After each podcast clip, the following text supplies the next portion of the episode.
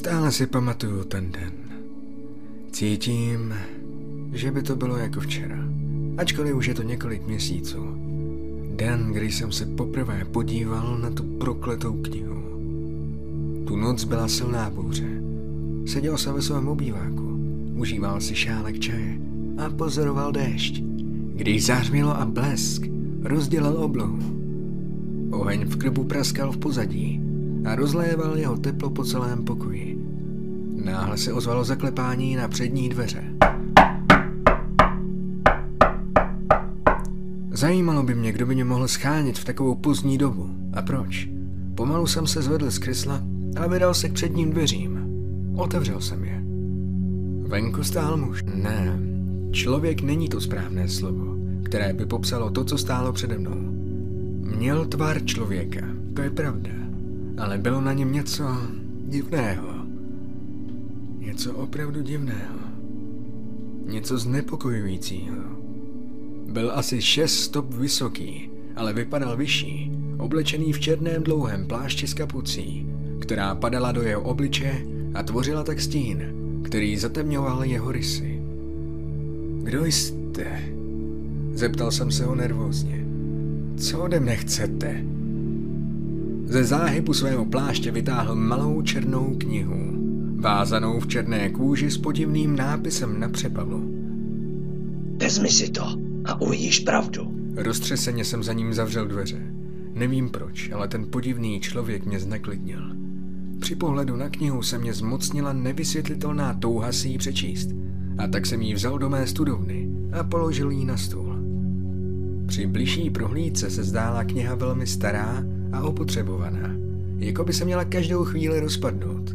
Písmo bylo jistě v nějakém starodávném jazyce, ale nebyl jako žádný, který jsem kdy viděl. Strávil jsem celý život studiem těchto věcí, ale tohle písmo bylo úplně nové, jako by bylo z jiného světa. Co se týče této knihy, cítil jsem se opravdu podivně.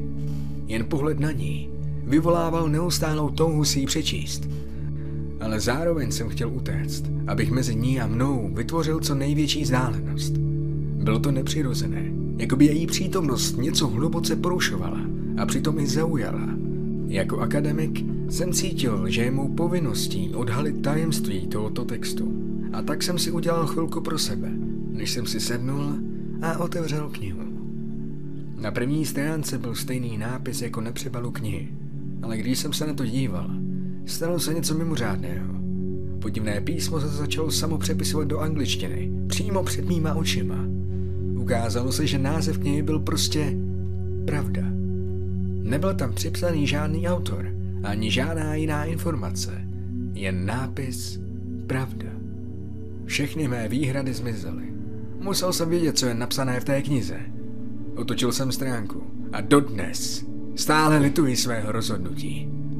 Ve chvíli, kdy jsem se podíval na druhou stranu, jsem věděl, že je něco špatně.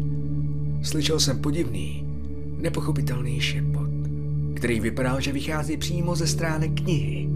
Cítil jsem, jak mi přeběh mráz po zádech, když jsem slyšel ten zvuk. Zjistil jsem, že se nemohu odvrátit, nemohu přestat číst.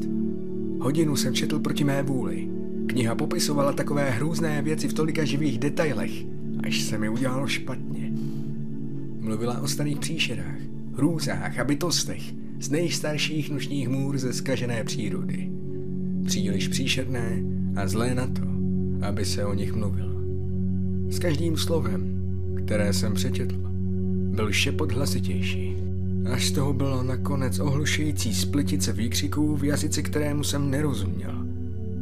Konečně jsem se dostal k poslední kapitole a hlasy najednou utichly.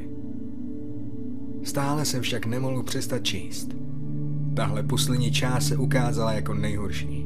Popisovala mi v nesnesitelných detailech osud těch, kteří knihu četli a starodávného démona, který stráží své stránky.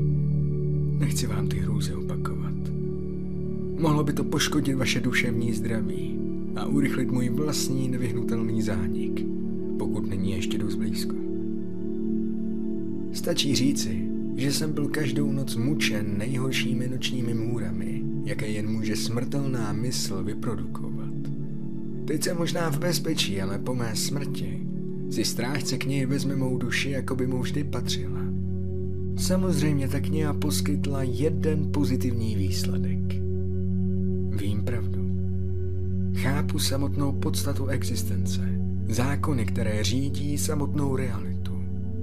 S tímto nově nalezeným věděním jsem objevil způsob, jak zachránit svou duši. Pokud během mého života někdo jiný přečte knihu, pak budu volný. Moje nesmrtelná duše bude moci po mé smrti proniknout do jiného světa a nový čtenář převezme mé místo jako majetek ochránce. Možná si říkáte, proč zveřejňuji tohle online místo toho, abych někomu předal knihu a doufal, že si ji přečte. Je to jednoduché, opravdu. Už vím, že to bude fungovat. Vím, že někdo někde si to přečte a bude chtít celou tu pravdu jen a jen pro sebe. Vím, že mě bude hledat a že tu knihu rád přijme. Znám osu takové osoby, ale tobě to nehrozí. Konec konců to sám brzy poznáš. Budu čekat. Cool cold like